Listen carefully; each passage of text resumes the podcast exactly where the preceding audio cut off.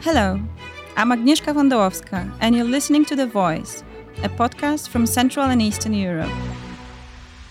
In this podcast series, we'll be looking at the region from different angles and perspectives, attempting to capture its diversity and understand emerging trends. Above all, we want to give voice to a region that's often talked to rather than listened to. This episode is hosted by Transitions, Hello there. I'm Jeremy Druker, the Executive Director of Transitions, which is a publishing and journalism training NGO located in Prague in the Czech Republic. I'm here today with Marius Dragomir, a journalist, media expert, and scholar who is the director of the Center for Media, Data, and Society, a research center affiliated with Central European University, which is located in Vienna and Budapest, and also affiliated with the University of Santiago de Compostela in Spain. CMDS specializes in carrying out media research globally. So, no surprise that Marius is here with me today to talk about the state of the media in Central and Eastern Europe. Uh, we're going to talk about independence, media freedom, and issues like that, but also we'll hopefully be talking about some ideas on how to improve the situation and, and solutions that might already be working or we would hope to be working in the near future. So, Welcome, Marius. Very happy to have you here. We've known each other a long time. This is a topic we've both worked on for, I'm afraid to say, over two decades. So it's it's great to have you here. Thank you very much for the invitation.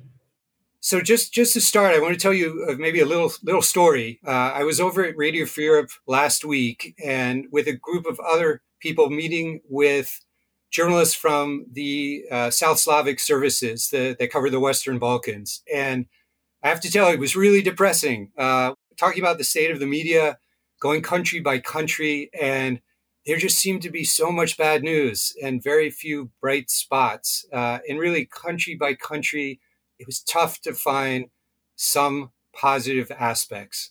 So uh, I know you've been covering the Western Balkans, you've been covering the media throughout Central and Eastern Europe for a long time. What is the state of the media these days? Uh, what, what's your overall impression? And where are things now and where might they be going in the near future? Yes, um, uh, it is true. I think we, we are experiencing a, a, new wave of deterioration of the media freedom across across the entire region, and in a way that that is uh, that was kind of expected because uh, more than a decade ago, uh, the media outlets um, in the region uh, experienced a deep financial crisis um, and of course that happened all over the world. But uh, in this part of the world, what um, uh, what happened as a result of the crisis was that many media outlets became very vulnerable to takeovers, to attacks by politicians and, and oligarchic structures. So if you look at uh, uh, back in 2007, 2008, after the, the economic crisis, and if you um, uh, if you uh, look at that also in the context of the technological development, uh, which um, has posed numerous problems to traditional media outlets, especially print uh, publishers, um, you see you see a trend where where media outlets suffered a lot since then. in many countries, after especially after after 2010, uh, starting in 2010 in, in, Hungary, for example, or in 2014 in, in, countries like the Czech Republic and Slovakia, yeah, we have seen a, a, a wave of takeovers by uh, private companies, some of them uh, led by oligarchs of media outlets, which on a longer term had a very bad, a very negative impact on their editorial independence um, what I think, uh, what all that led to, and this is probably, in my view, the most um, dangerous trend that we have seen in decades, is a phenomenon that we call media capture, where uh, media outlets are controlled by state uh, bodies or by politicians or people who work in um, in the government or governments altogether, government bodies, or and companies that uh, that are having links with uh, with these government bodies. So the, the, we have we are facing a, a, real problem in, in many countries. Of course, some of them are doing better than than the others, but uh, uh others are of course in, in a much worse position. But I think this combination of the economic crisis, the change in business models, the rise of a class of oligarchs across the region uh, are the biggest problems that, that we face. And indeed, the result is in, in front of our eyes. Uh, the, the space for independent journalism uh, that is doing uh, work editorially in, um, independent, um, I think, is um, has shrunk uh, tremendously over the past decade.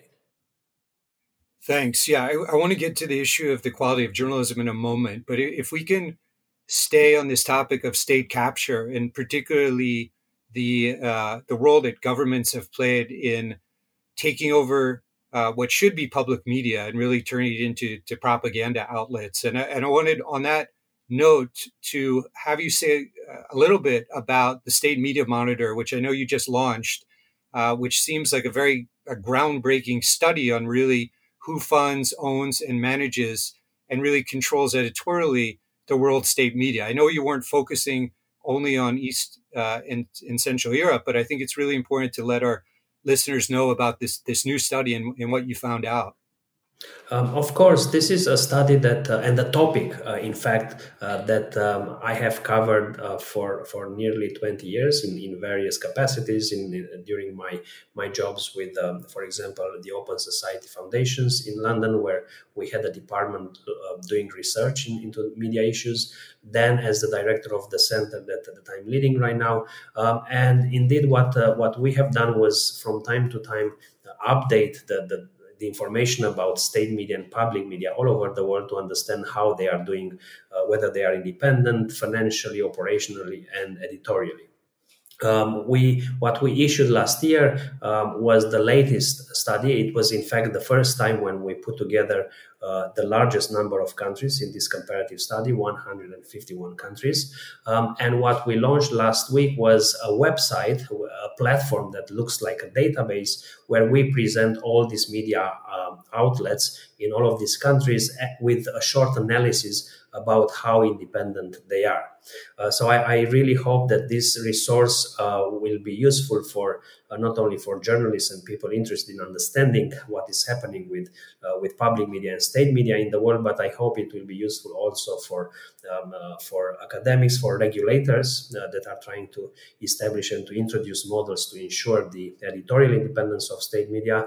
I hope it will be useful for policymakers and again who, who are interested in ensuring or building uh, public service media systems that are independent.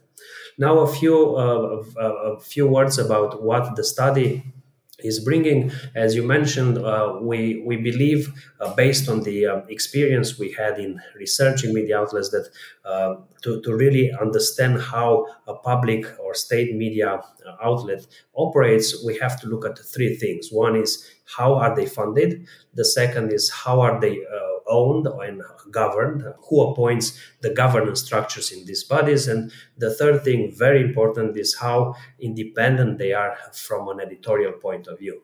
So, using this um, uh, this set of criteria, we look at all these media outlets in the world. In the last round, we covered a total of 546 uh, media outlets in 151 countries, um, and we try to uh, establish by building a matrix, the state media matrix, to understand how many of these outlets are independent, how many uh, are used as propaganda channels, how many are really doing their job uh, as public, as independent public service media.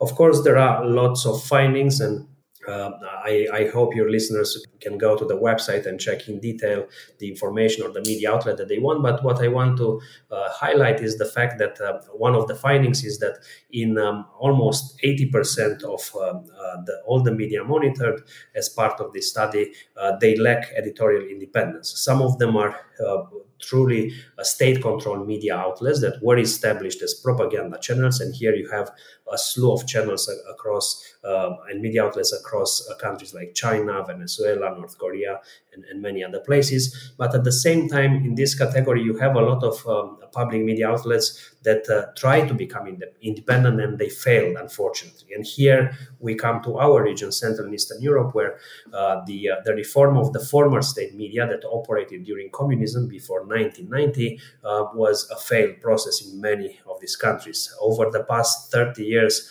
um, all the uh, nations in Central and Eastern Europe tried uh, to reform their state media and to build public media that are independent. As I said, independent financially, independent from an on an operational point of view, but especially independent editorially, and unfortunately, with a very with a very few uh, exceptions, uh, um, this reform, this attempt to change the media systems has has failed.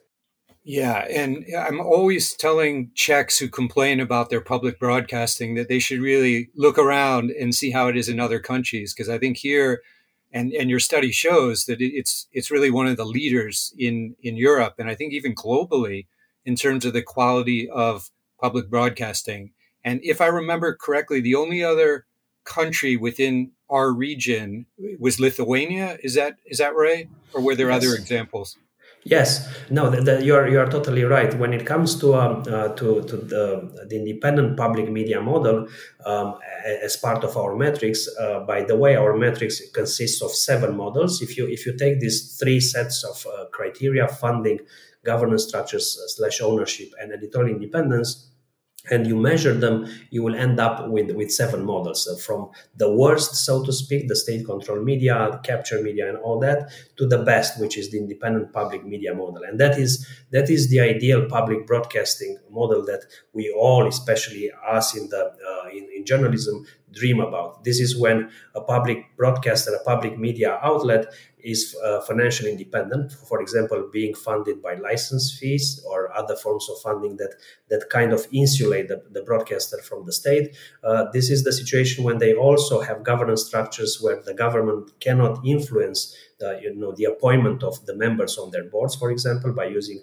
various mechanisms of transparency and appointment, appointment uh, mechanisms. And the third uh, area is editorial independence, where, for example, you adopt laws that guarantee the editorial independence of the broadcaster, where you introduce statutes or uh, mechanisms of independent assessment of their editorial independence, such as uh, ombudsman and uh, or uh, programming councils and all that. When you have that, you achieve more independence. So if you look at that and you try to identify these purely, so to speak, independent public media in the world, you have a very low number. In fact, I, all over the world, you have, uh, according to our latest study, uh, we identified only 18 such uh, such public media that are truly independent, um, and then most of of these media outlets are based in Europe, almost all of them, and most of the um, those media outlets are based in Western Europe. You have just very few examples of truly independent public broadcasters elsewhere.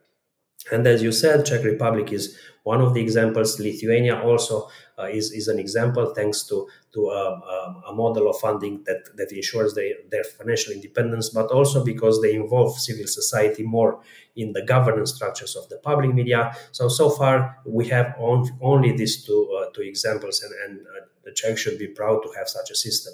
At the same time, I want to to really uh, stress the fact that this is not a, a, given. You know, being independent, having a, a, an independent public media system is not a given. It doesn't mean you will have it forever. That is why we update the study to understand what changes are happening from year to year. So you can always you can always lose that, and especially when we look these days at uh, at developments in Western Europe, when we look at how um, uh, politicians are trying to dismantle the BBC model in, in the UK, which is a paragon of public service media, when you look at the attacks of politicians in Austria against the, the public broadcaster in the country, when you look at attempts by politicians in Denmark to cut the funding of public media there you realize that you know media freedom and having a, an independent public media system is not shouldn't be taken uh, taken for for granted. Surely yeah it is it is something which people have to consistently fight for uh, as well. I wanted to dive just a little bit deeper into public media because i think especially coming from an american perspective and i think many of our leader uh, our listeners will probably be in the states it might not be self-evident what the other repercussions of having a media public media controlled by by the government really are. Because here in the czech republic again as you mentioned earlier we did see a lot of the printed press taken over by oligarchs including the the former prime minister.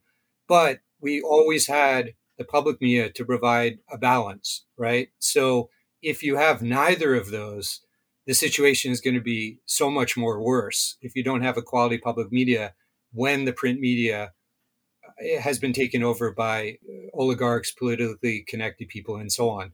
The other thing I wanted to, to ask you about, because I think one of the areas which is extremely important with public media is their ability to also experiment because they're not driven by the bottom line.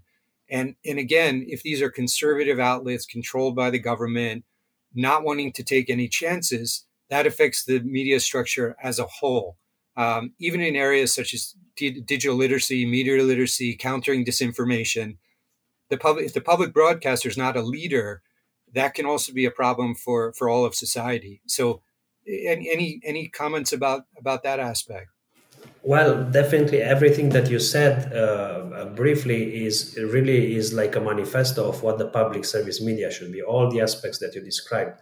Um, first of all, the public media um, uh, having a public media system is really important because uh, this uh, should be operated as a system as a bulwark against commercial trends. First of all, but also as an independent source of news, especially in times of crisis. You realize how important it is for the for the uh, the overall uh, citizenry to, to have access to uh, news and information that is not biased in favor of governments or other uh, groups of interests.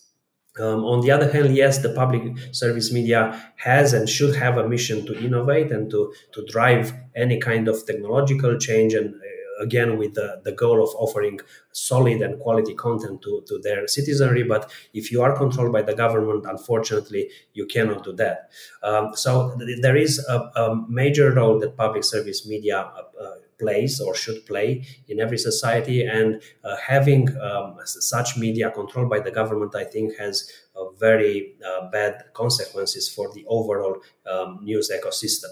Now, thinking about that, if you you mentioned uh, a few aspects very important, you talk about private media, print media being uh, controlled by oligarchs, sometimes uh, connected with the government. Uh, when you have that, and you also have a public service media system that is controlled by the government, uh, you are reaching into the this phenomenon of media capture that we spoke before. Because if you control this large public service media and they operate as propaganda channels. Then, if you control the a large part of the print media uh, market um, and also uh, being in power you also have access and you disburse state advertising funding to any media that you like. Um, so when you look at these aspects and add to that the fact that in many of these countries, the governments also control the regulatory authorities. Um, so when you think about these four uh, things that you can control in government, uh, also in cooperation with companies that, that are playing the game, you have what we call the media capture, a, a, a, a, situation where unfortunately the space for independent media and independent journalism is shrinking sometimes to almost zero. And the classic example these days would be Hungary, wouldn't it? Yeah. Yes. Yeah. Well, I, I wanted to uh, get back to this area uh, of, of quality journalism because we uh, we skipped over it quickly before moving on onto all the bad news. But I think one thing that I've seen, and I'm sure you would agree, is that when we started working in this field in the 90s, the 2000s, there was a paucity, a lack of quality outlets, quality journalists, people that really could take the reins and and become leaders in their countries. By now, I think that's not as much a problem as it used to be, whether it's training, whether it's being more exposed to trends internationally.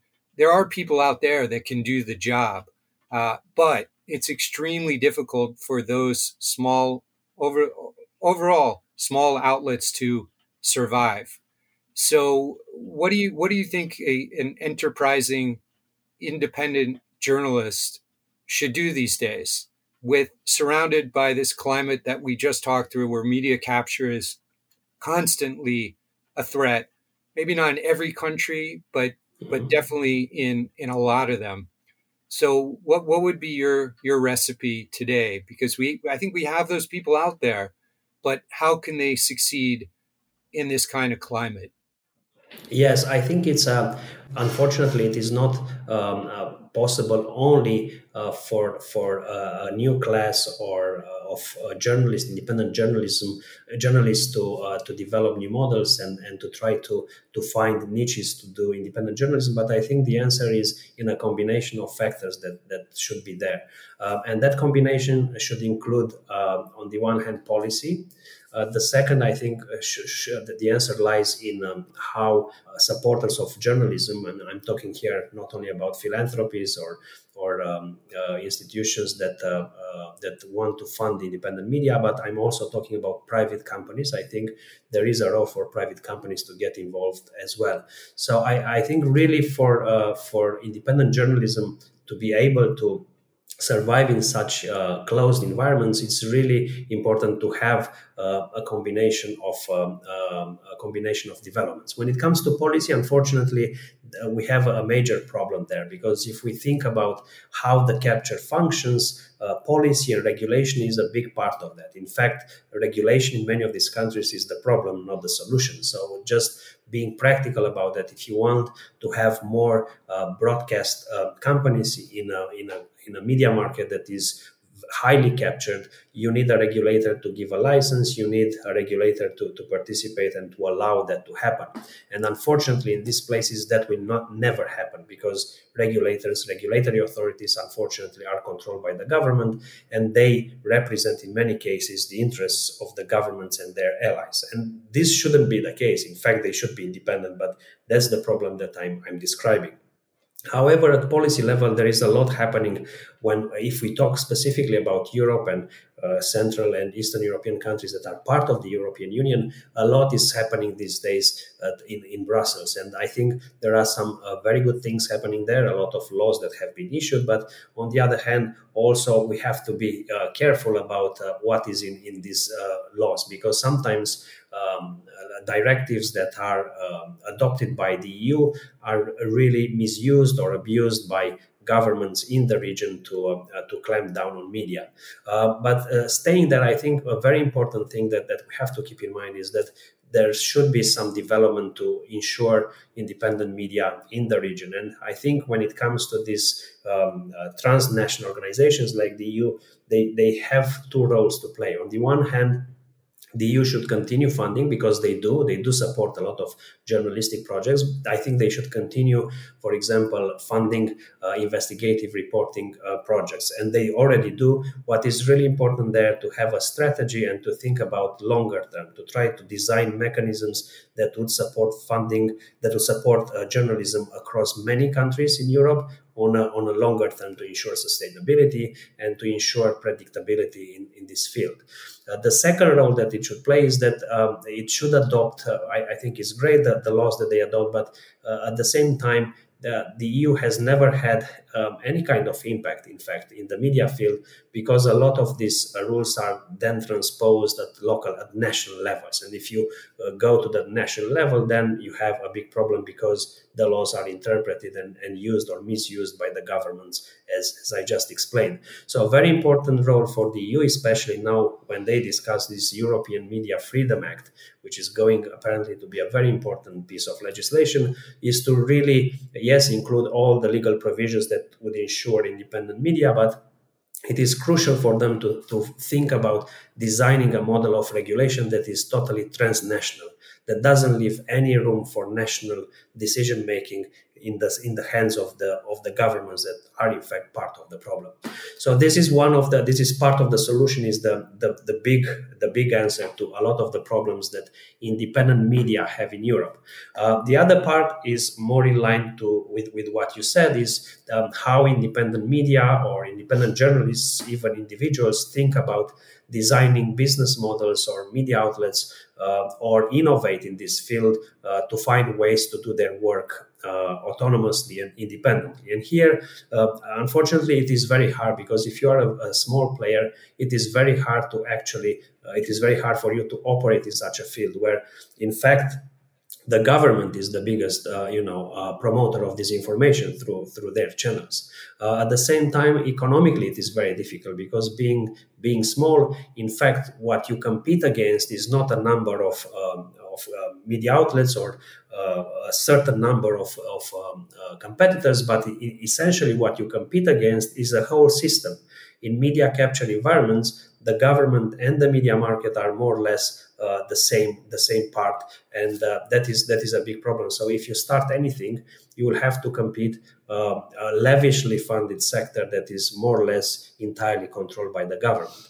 That being said i think there is still a, a, a lot to be done. And i think the as long as far as um, or as long as the internet is still open and there are no no rules against that, um, I think there are ways for uh, for journalists to, to do that. I think the most important is to think about ways to reach out to audiences at local levels. I think the answer a lot uh, lies in in um, uh, developing new models for local levels. That doesn't mean that you shouldn't cover more regions or shouldn't have a national presence, but I think presence. But I think it's it's really important to think about ways to reach out people locally. Uh, the second uh, the second answer is to uh, uh, engage in a more effective way to people who already and institutions who already want to support independent media. And here I'm talking about the philanthropies that have been present in the region. But as I said at the very beginning, we have, they have, or we have to also attract private companies. I think we have to explain to private companies that it's really important to have a healthy ecosystem, media ecosystem, uh, and they can participate in that not only by advertising in the media, which they do because this is a commercial and marketing activity, but they have to really understand the importance of the of independent uh, media in, in the overall uh, media ecosystem. And again, I think Czech Republic is is a very good example. We had a few models there of engagement with private companies in supporting independent journalism. Yeah, I, w- I would certainly agree with all of that, and I and I I think a lot of it, as as you suggested, is also the, about the messaging and and also experimenting with the messaging in terms of trying to get those supporters on the local level. Uh, again, Czech Republic, I know best, uh, and here uh, people thought for a long time that no one would pay for content, and studies showed that but then Deník N, which, as you know, has been successful in Slovakia, came to the Czech Republic. Their messaging was all about we don't want to be dependent on an oligarch. We want our readers to support us. They did a very good job of building up some momentum before launch. They launched with that message and then they got fairly quickly thousands of subscribers. And it really showed not the Czechs weren't willing to pay, but they really hadn't been asked in the right way. So I think in a lot of countries now we see there is that middle class that might have some disposable income, but still the messaging, and this isn't obviously just in Central and Eastern Europe. I mean, it's a, it's a global issue of trying to convince people that independent media really should be some kind of public good supported by by the public, right? That it's economically not feasible to have independent media, or at least many outlets that are supported through ads, for example, or other means that you really need the public to contribute to to the support of quality media. And I think we've we started to see some more experimentation, but we still have a long way to go in in the region. Yes, that's true. I think it's um it's a very important point, and I think um, whatever um, uh, whatever uh, models of business models for journalism are, are going to emerge in the region, um, I think the the public element is very important there. Public in the sense of audiences contributing and paying for content. This is this is crucial because at the end of the day, even when you speak about trust or or how people want to consume media or what kind of content they are interested in, if you design business business models that do not have this audience, uh, this paying audience element, even if it's small, even even if it's part of a bigger, more diverse uh, model that includes other sources of funding, you don't have any future, in my view. So this is really important, and the examples that you gave really show that it is happening yes there is a middle class and people willing to, to pay for content. So this is uh, totally uh, agreed. I, I, I, totally agree with that. On the other hand uh, for that to happen also you need to have uh, a team of people a team of journalists able to start something um, and for that in most of the cases you need uh, at least an initial investment uh, again, I think all the examples that you mentioned they are great and they managed to achieve uh, extraordinary things. I think for a for a small media outlet that just appeared two years before to become sustainable only through uh, subscribers is a, is a huge achievement in the region. But let's not forget that for them to really be able to start that initiative, and in the case of the Slovak news outlet, they also had the guts to leave a media outlet uh, in uh, en masse to create this this media outlet, they they needed an investment. So I'm, I'm making that point because however we think about the future of independent journalism, I think we cannot think about uh, a future, in fact, without uh, massive or important investments. We, we have to really look in, into this area and to, uh, again, as I, as I just discussed, to get engaged with more private companies and uh, interested in supporting journalism, either in the short term, uh, as we ha- saw some examples in, in, in the region where uh, there have been some endowments created to support independent journalism, but also on a longer term. Um, I think investments uh, that, uh, of course, you cannot reach the level of, uh, of uh, funding that governments are spending in the media. There is no way you can do that. But investments that are relevant and are larger than, than we have seen so far are really important. Um, yeah, and no, in I- that respect, Yes, uh, in that respect, I, I, think we, we are seeing a few uh, very important um, uh, developments. One of them is a fund that was created in Europe called Pluralis. That is a, a very important step in my view because it is the first fund that is addressing head on the problem of media capture. And what is really important about that is that unlike uh, grants or grant making organizations supporting independent journalism, which are, by the way, very important, uh, this fund is not trying to just give a grant that would cover the work of journalists for, let's say, six months or a year, but it, it's, it's addressing the, the the structural problems that, that these markets have, which is uh, which are related to capture. So what this fund is doing is in fact investing in the media outlet, is in fact buying equity to make sure that oligarchs will not be able to uh, you know to take over the media outlet when they wish. Yeah, I'm glad you mentioned that, and and you're being very modest because I know a lot of the work that you've done in the area of media capture actually led to to that idea and that initiative. So I'm glad you brought that up. Taking that to another level. I mean, one thing I've been talking about with some people, and and again, this is on a smaller level, but do you think we can get to a point of almost having cooperative media outlets? I know this was an idea batted around years ago by Sasha Vucinic, who used to be the head of the Media Development Loan Fund. The idea of the public becoming owners. So you're not only taking out a subscription or a membership, but maybe you're getting, you know, 0.5% of a media outlet, the way people do sometimes with football clubs, right? Um, I, I, don't know. I, that would probably be limited by local legislation. But have you seen anything like like that happening? I know we've had experiments where the um, the journalists have become owners themselves, and I think recently, if I remember correctly, Telex in Hungary, I think has has assumed uh, that kind of model where journalists, I think, own uh, a, chunk of it, um, if not all of it. And they've obviously been one of those success stories over the last couple of years. But are there models like that that you've seen that are that are popping up? Yes, I, I think that is a model that should be uh, equally supported, and I'm in fact open to any kinds, any models of uh, of supporting independent journalism as as long as they work.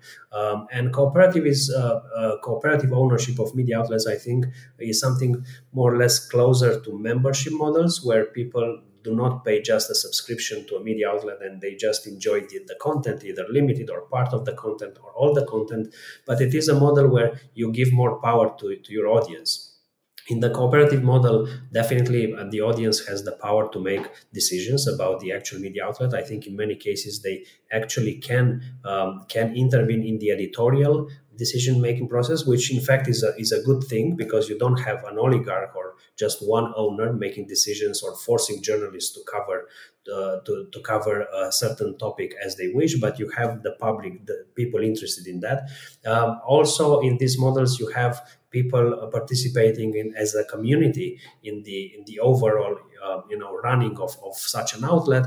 Um, and again that is close to membership models which in my view are healthier than subscription because you you get people uh, to become part of a community to participate in events. Some of them come simply because, because they they have more uh, they get more advantages or they get for example access to uh, various other products not just uh, journalistic content. So it is definitely a model to look into. However, uh, that being said, I think um, there are some limitations there, and I think whoever is trying to, to implement and to set up such a model or to support in some cases such models uh, should, should really be aware of the local context. And that is valid, in fact, for any kind of model that you are trying to implement in a country. You have to really think whether that will work locally. The first limitation might be legal. As you said, in some places, you might simply not be able to create that uh, such a structure. Uh, but the other and more important is related to, uh, to the, uh, the cultural uh, and the car- the local cultural uh, code and the, the traditions of, of people consuming media. Because in some places, some people, like in Germany, for example, uh, there is this culture of people participating in cooperatives. And I think in the past, we have seen some working models of cooperatives in, in, in, in Germany. But if you go to some countries in Eastern Europe, that will not, uh, in fact, where people do not simply they do not understand the model. I don't think many of them see any advantage in that.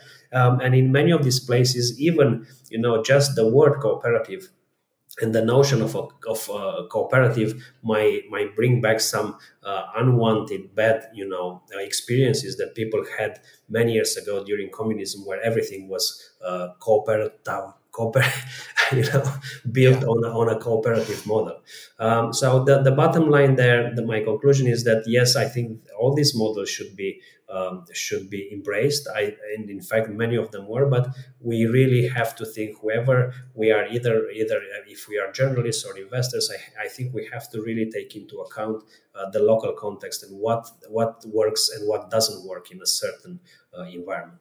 Yeah, and and again, I think you made a very good point about trying to get companies involved because I think again, those of us who follow the media scene might tend to overly focus on some of those smaller examples, which seem like success stories. And in fact, they are, but they're rather niche. And the question is, how do you have large scale impact and really scale up? Because uh, you know, just just one example, we've seen a lot of media assistance flowing in now to help Ukrainian outlets that have been affected by the war.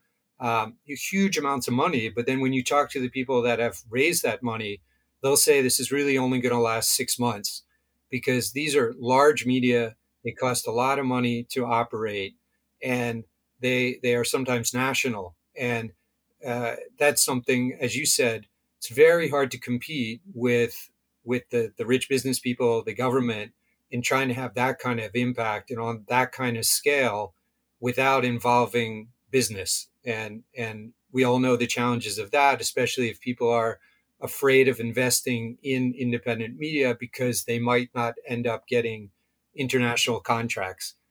Uh, sorry, getting getting contracts right locally. Um, so it's something probably where you'll need international companies to be involved and understand the importance if they want to work locally in a free, uh, independent business environment. They need to also support local media. Uh, have you have you seen anything like that over the years, or is this is this still rather rather a dream? It's uh, we have seen some some attempts to do that, and in fact, that is um, that question is very timely because uh, last year uh, we started a project looking into uh, how private businesses are engaging with independent journalism, um, and again, our methodology was uh, was built to, to really understand the type of engagement where uh, companies want to support independent journalism. We didn't include here, for example, uh, private companies that are advertising in the media because they do that as part of their commercial activities and, and all that. But we included examples, for exa- uh, examples of of media of private um, companies that wanted to spend advertising money in a media outlet, uh, e- even if they didn't get like commercial gain from that or, or more clients or customers only because they wanted to support that media outlet for the content they did. Um, so the what, what we did in this project uh, that we started in November, and in fact we are finishing it right now. Uh, in the first phase, we took uh, a sample of countries. I think it was like 60 countries, uh, and we tried to to map such examples in all of them. Um, uh, and we ended up, and here we had a, a, diversity of countries from, from Africa, from Asia, Central Asia, Eastern Europe, a lot of countries from Central and Eastern Europe, um, uh, but also Latin America. And what, what is what we found out was that in some places you don't have anything like that, and it is kind of normal if you look at countries in Central Asia or Azerbaijan, of course, we, we didn't expect to find any kind of engagement, but we still included them because we wanted to see what is happening.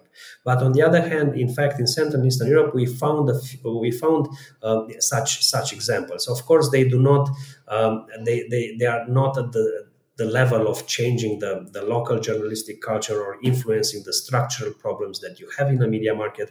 But I think it's important that they exist. For example, uh, in, in the Czech Republic, we mentioned before in our discussion that there is an endowment supporting journalism and, and private businesses really willing to support that. I think that is a very strong example that we have in our studies. Um, then in, in Romania, uh, we found uh, and we documented the example of a bank that um, started uh, a project to support media outlets covering cultural uh, and science related issues. Um, we also documented in Romania uh, a project where called Casa Jurnalistului, where in fact uh, that where in fact journalists come together and they live in a house and they attract private businesses to cover the costs of the house renting and, and all that and they live there while they work together on, on a story. Um, and some other examples. In romania again uh, we, we looked at um, uh, a project uh, uh that a local entrepreneur is trying to design where he's uh, trying to um, to convince to persuade private companies to uh, allocate part of their advertising budgets to so-called quality content. And he's trying to design a model where he explains the advantages of doing that. So we have we have uh, mapped some of these examples. We hope to to publish uh, a few papers in the coming months uh, about about that an overview of all the countries. And then we did uh, three in-depth uh, studies one in serbia the other one in romania. That's why i give you all these examples and another one in the czech republic um, and I think the, the short answer to, to your question is yes, we have seen examples, but there is not, uh, they are not as, uh, no, they are not so relevant to you know to uh, uh, have consequences or to have an impact on the overall state of independent journalism. And the problem there is um, is uh, on the one hand the fact that there is still lack of communication between independent journalists and private companies. In romania for example our researcher uh, was saying that uh, uh, private companies don't really understand you know the, the work of journalists they simply see them as products where they advertise or not from time to time. Um, another problem is the fact that um, the, the media capture has a negative influence on these private companies. Um, as you were just saying in, in some countries um, private companies would love to advertise in, in some media they like and they would like to support it but they do not simply because they are afraid that the, the government will uh, you know will um, uh, will come after them. So they, they simply refrain from spending in, in some media outlets um, and and other problems, of course, some of them specific for, for various countries. But that's an area that I think we should explore. We should look more into that. And I think it is an area where journalists themselves, individual journalists, want to, uh, you know, to keep this flame of independent journalism alive. Should should keep that in mind and uh, should get engaged in a in a more effective way with uh, uh with companies. Because I think, you, in fact, you have many of them willing to uh, to support this kind of content. Thank you for those examples. Well, we're we're heading into final few minutes uh, of of our discussion, and I, just to summarize a little bit, I guess we could say at this point we have quality journalists out there who who know what they would like to do. Uh, we have some companies that are starting to change their mindset. We have a public that probably also uh, spurred on by the need for quality information during the pandemic, understand a little bit better how quality media that can be trusted are such an important element, especially amid all the disinformation that we see peddled around. But we still lack the political class that is going to allow independent media th- to thrive, and also any directives really from Brussels that would force governments to to change their behavior. We've seen a lot in the area of rule of law with the judiciary, with Poland, obviously, but I think a lot of us have been disappointed that media hasn't had the same prominence as some of those other issues. So, is is that a good summary? Is there anything I've left out, there anything you would add to that, uh, just as we as we close our, our talk here? No, I think that is a, that is a, a, perfect summary, in fact, of, of the situation of media freedom and independent journalism in the region. On the on the other hand, I know that the the, the situation where we are presenting looks quite grim. But um, on the other hand, we have to do two things. One is that I think we should remember the, the mistakes that we all made uh, more than a decade ago. For example, when when uh, the Hungarian government in 2010 adopted a, a, you know uh, a series of laws that that started the, the media capture phenomenon and nobody actually paid too much attention there was some the, some clash between the EU and the and the Hungarian government at the time, but nobody actually believed that we'll reach the point of such a uh, such a tight media capture. Uh, and there were during uh, those years also um, other trends we, uh, where, for example, f- uh, foreign uh, companies left the media markets from in, in, Central and Eastern Europe, and again, nobody actually expected that they will all leave, and we all said this is going to be just you know a temporary trend. so there were a lot of things that happened, and we didn't pay too much attention. This is one thing that we should keep an eye on, especially these days. For example when we see attempts by governments in the region to get into internet regulation, content regulation, we have to really not make the same mistake again. I think we have to uh, to react against any attempts by governments to close the internet space if, if that will happen in, in the region. And the second thing, more like forward looking, is to I know the situation is grim, but uh, there is a lot of uh, there is a new generation, and there are uh, there is also a new generation not only of journalists but of media outlets across the region. Um, and there are there are, as I mentioned, just an example, funds and people and companies and foundations interested in supporting media and journalism that we didn't see 10 years ago or 15 years ago. So there is a lot of chance for for independent journalism to survive or to emerge even from places that we would not expect. Um, and this is why I think um, I think there is. Um, there is going to be a lot of um, I wouldn't expect like immediate success but i think there will be a very strong reaction from the independent journalism field in the years to come against oligarchies against governments and against those who are trying you know to clamp down on, on independent media. But of course it's a very tough uh, tough battle. Uh, the only the, the most important thing is is to um, uh, to be uh, very pragmatic and to really look at the most effective ways uh, and uh, working models for independent media. Well, thank you for ending things on a more optimistic note so we can't be accused of just offering gloom and doom over the past 45 minutes. So, just um, to let our listeners know, uh, you've been doing such crucial, important work in all these areas we've been discussing. Where is the best place to keep track of, of what you're doing and where might people find the newest reports. You mentioned some of them would be coming out in the uh, the next few months. So where, where should people find the work of you and your team? Yes of course. This is uh, i think the best way is to look at uh, our website which is cmds.ceu.edu uh, and of course, uh, we have uh, all these platforms that we have been launching. One that you mentioned, statemediamonitor.com, uh, where you find the database of state media all over the world. Um, and um, I think uh, definitely, like with any other uh, institution, I think it's it's worth following us, or it's worth for people following us on our Twitter account uh, and on our Facebook account, and also very importantly on our LinkedIn account, which is where we post a lot of things that not only do, but that our fellows, for example, are producing in their in their work. Okay. Well, great. Thanks very much, Marius, for being with us here today, and best of luck in, in all the great work that you're you're doing now and, and doing in the future. Thank you. Thank you very much for your invitation again. Thank you.